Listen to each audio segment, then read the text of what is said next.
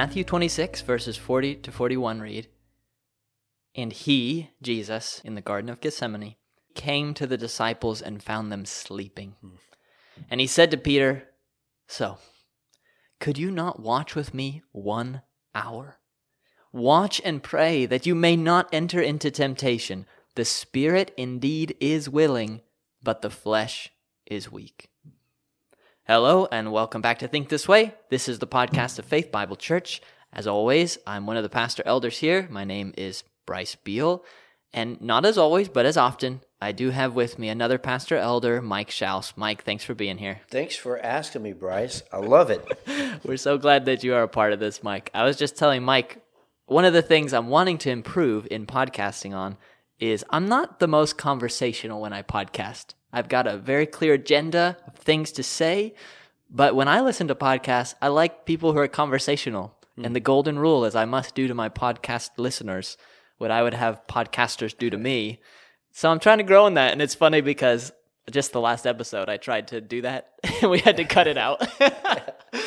but I am um, committed. I shall improve. But I was saying that because, Mike, you're the best at being conversational in our podcast. Well, you just got to unmute my mic. You know, you're always muting my mic. So I mean, Mike says so much stuff that you'll never hear because we have him muted. No, but last week we talked about the naturalness of prayer, mm. wanting to emphasize that if you're a Christian, you are one who prays. That's who you are. doesn't mean you're great at it. Doesn't mean you're great at it, and that's in fact what we're talking about today. Because is, who is great at it? You know what I mean?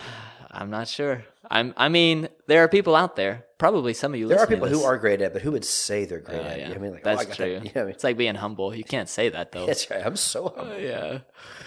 But the unnaturalness of prayer, I think, resonates pretty closely with a lot of people when we think about prayer. I remember being at a conference. Oh, this was years ago.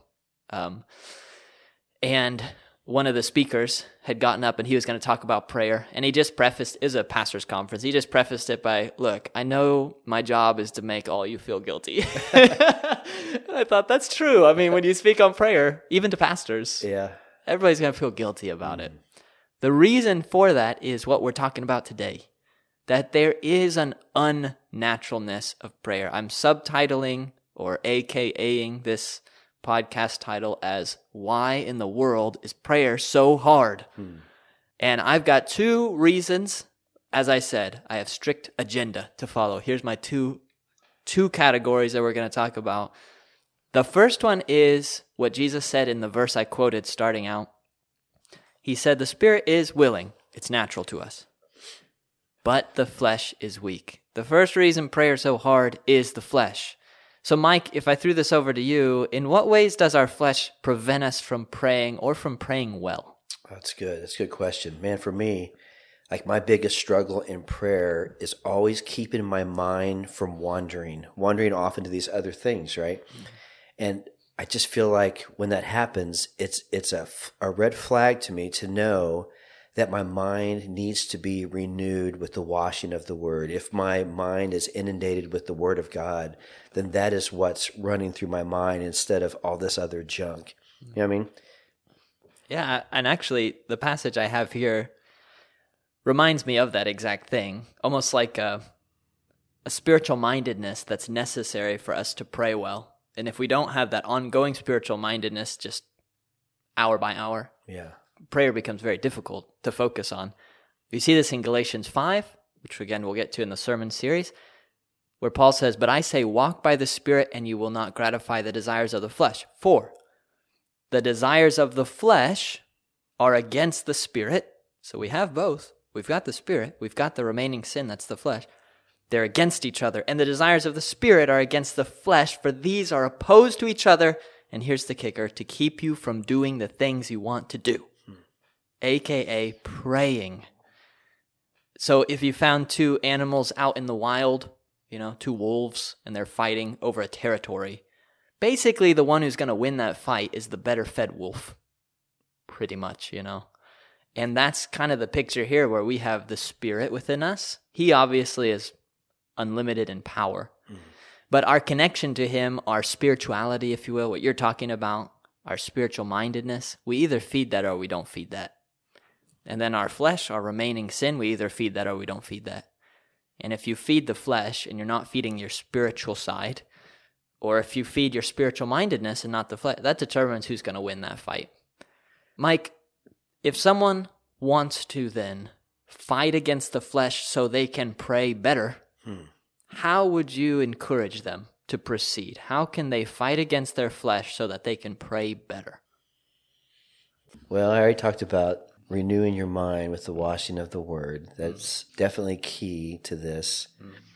Man, I tell you, if I just think of like my morning struggles with prayer, I, I have to get in this meditative mindset, meaning like I have to get to a place in my adoration of my prayer where the law is a joy to me. I'm like Psalm 1. You know, I mean, I'm meditating on his law and it becomes a joy. When I get to that place, then I can continue on with my normal prayer. And sometimes that takes a while. And it's really just for me, it's having that time. Because I mean, sometimes that might take like 30 minutes. You know I mean? I just can't get in that spot where I feel like, for some whatever reason, my mind or my body won't let me continue on with prayer until I reach that point. I have to keep, you know, like when I finally get to the place where I'm like, oh, God is good and He is gracious and merciful. And I see these things in my life now, you know what I mean? Then I'm like, okay, I can see, I can continue on with my prayer. Yeah, that's a lot like, I believe it was George Mueller who said that he considered it his chief goal when he woke up in the morning was to get himself happy in God. Oh, yeah. And and it often took a long time. Yeah he said that's why. Well, I'm jumping ahead here, but praying scripture ended up helping him with that. A lot of the old writers like to talk about pray until you pray. yeah, that's true. You know, that's real, especially if you do it in the morning because mm-hmm. you're tired. Yeah, I don't know. Only so much caffeine only gets you so far. So pray until you pray, and then if you're trying to pray in the evening, say, "Well, at least you're awake."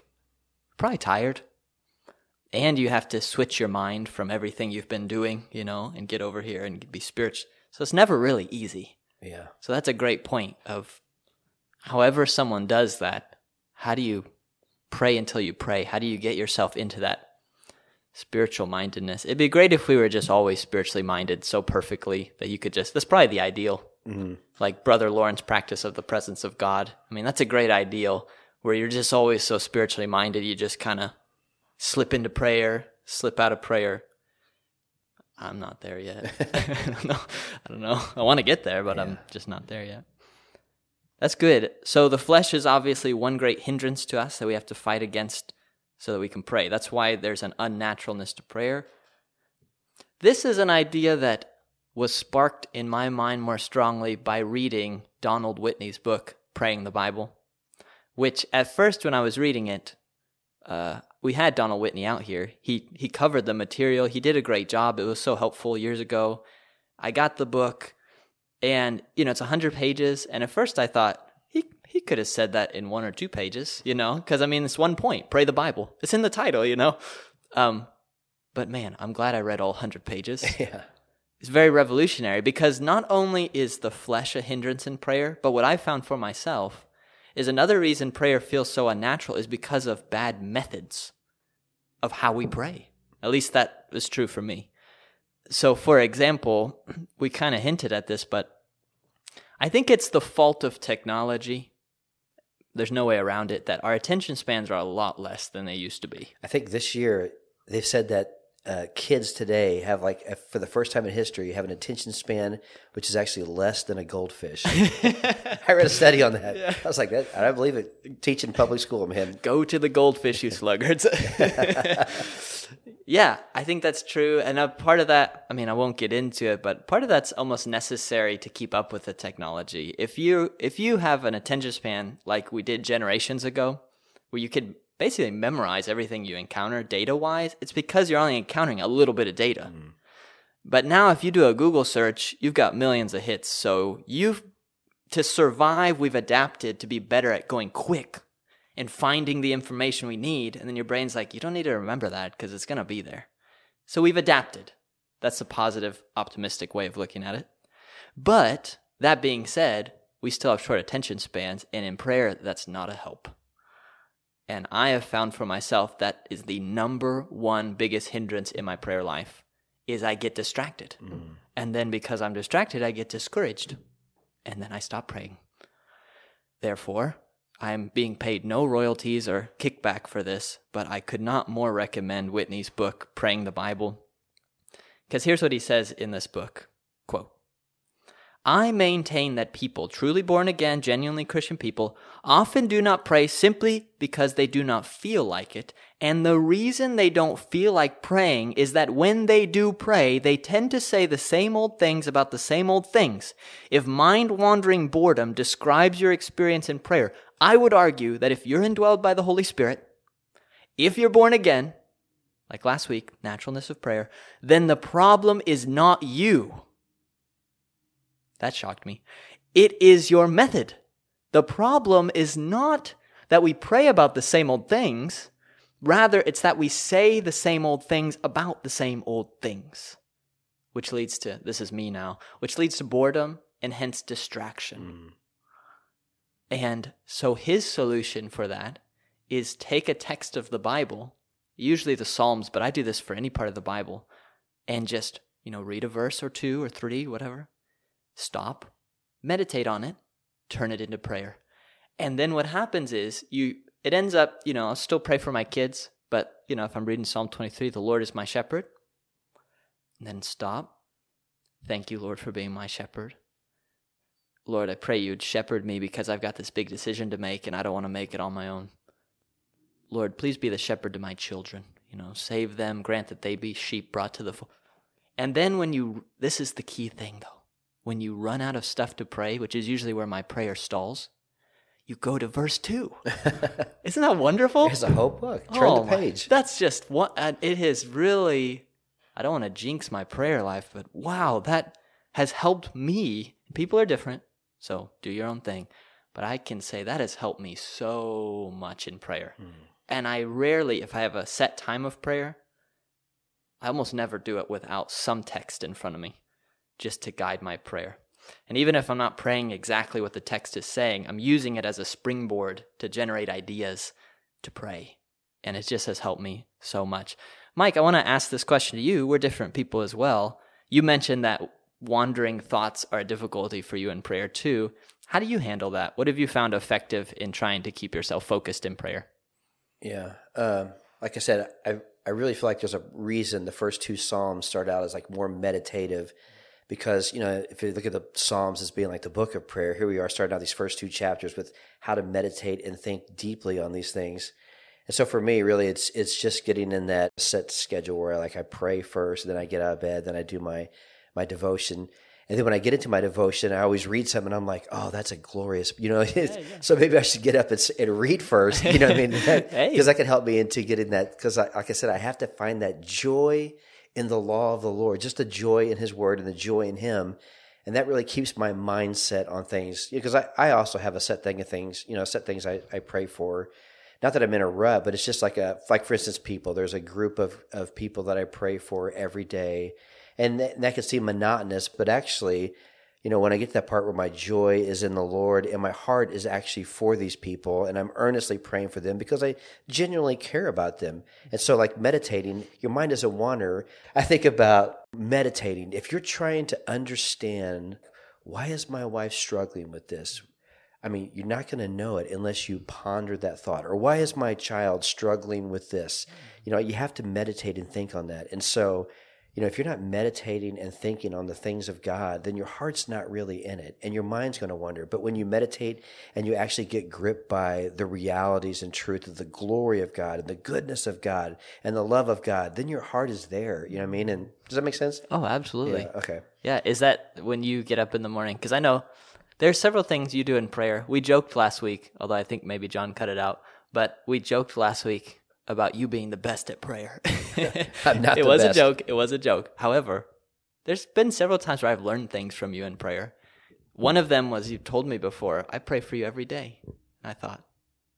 Now, see, now you just gave up who one of those people are. I know, but I just thought, how? Like, I don't, I don't pray for anybody every day. See, I, I mean, I have like five guys I pray for, you know, and family members, but mm. I mean, just consistently. It's just I don't know why. I mean, it's just one of those things. I mean, that's really encouraged me. And it's moved me to now where I have kind of a, a rotating, like I pray through the directory regularly. And of course, I have, I have prayer cards where I'll pray for my children. I'm not yet at the point where I pray it every day because I find it a struggle to just turn it into a list. Oh, yeah. But that's one of the things I want to grow in that I've found that you do. I, I mean, when we're talking about here, struggles in prayer, the unnaturalness of prayer, is there anything you've done that helps you not make that just a prayer list? Mm. I mean, so it's easy for me because I only have like a handful of friends. You know I mean, I'm not a very, That's what I'm doing wrong. Yeah, you're a very likable person. You know, I mean, I've only got so many people in my life, so it's like I don't want to lose those handful I've got. No, no. I mean, it really comes down to it, it is it is a list because like I remember when I was when I was a young believer, I used to write initials of everybody on my wrist that I would pray for. And then like throughout the day of work, whatever, I would see those initials and I would pray through that, you know. And it was kind of it, it was like a list, but I don't know. It was actually a list, but it, I do have an earnest like I genuinely desire to see this person not struggle with this, or I genuinely desire to see this relationship healed. You know what I mean? And so that is actually what is like the number one issue in my life right now that I genuinely want to see these certain people come out of this. You know I mean? And it would be such a joy. And to see that prayer answered. Sometimes like there's a guy I pray for every day. And I was just talking to him last Sunday and I was like, Hey, you know, how's your pain? And he's like, actually, it's been really great, you know. And I was like, that's awesome. I love to hear that, you know. And it encourages you because you're like, it's not just a list. I'm actually praying for this. And God, it's not a list to God. God knows that you genuinely are concerned about this person and even though it may get monotonous, like Wednesday, a hump day, you know, and here you are mm-hmm. praying the same thing again, right? But it's like God knows that you have this genuine desire, and you know He puts those desires in your heart. And now I'm rambling on, but that's a great rambling. And hopefully, this discussion for anyone listening, at least since everyone's different, at least sparks in you a desire to think through what is keeping you from prayer. It could be your method. And if it's your method, then you've got to know what kind of person you are and how you think and how you function and do lists just become lists? Are you godly at the level of mike schaus they don't just become lists? I mean everybody is very different.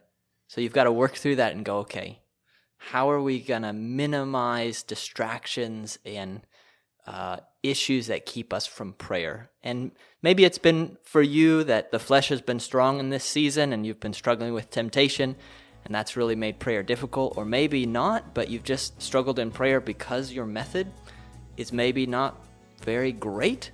Whatever the case might be, may God help us all now by His grace to think this way.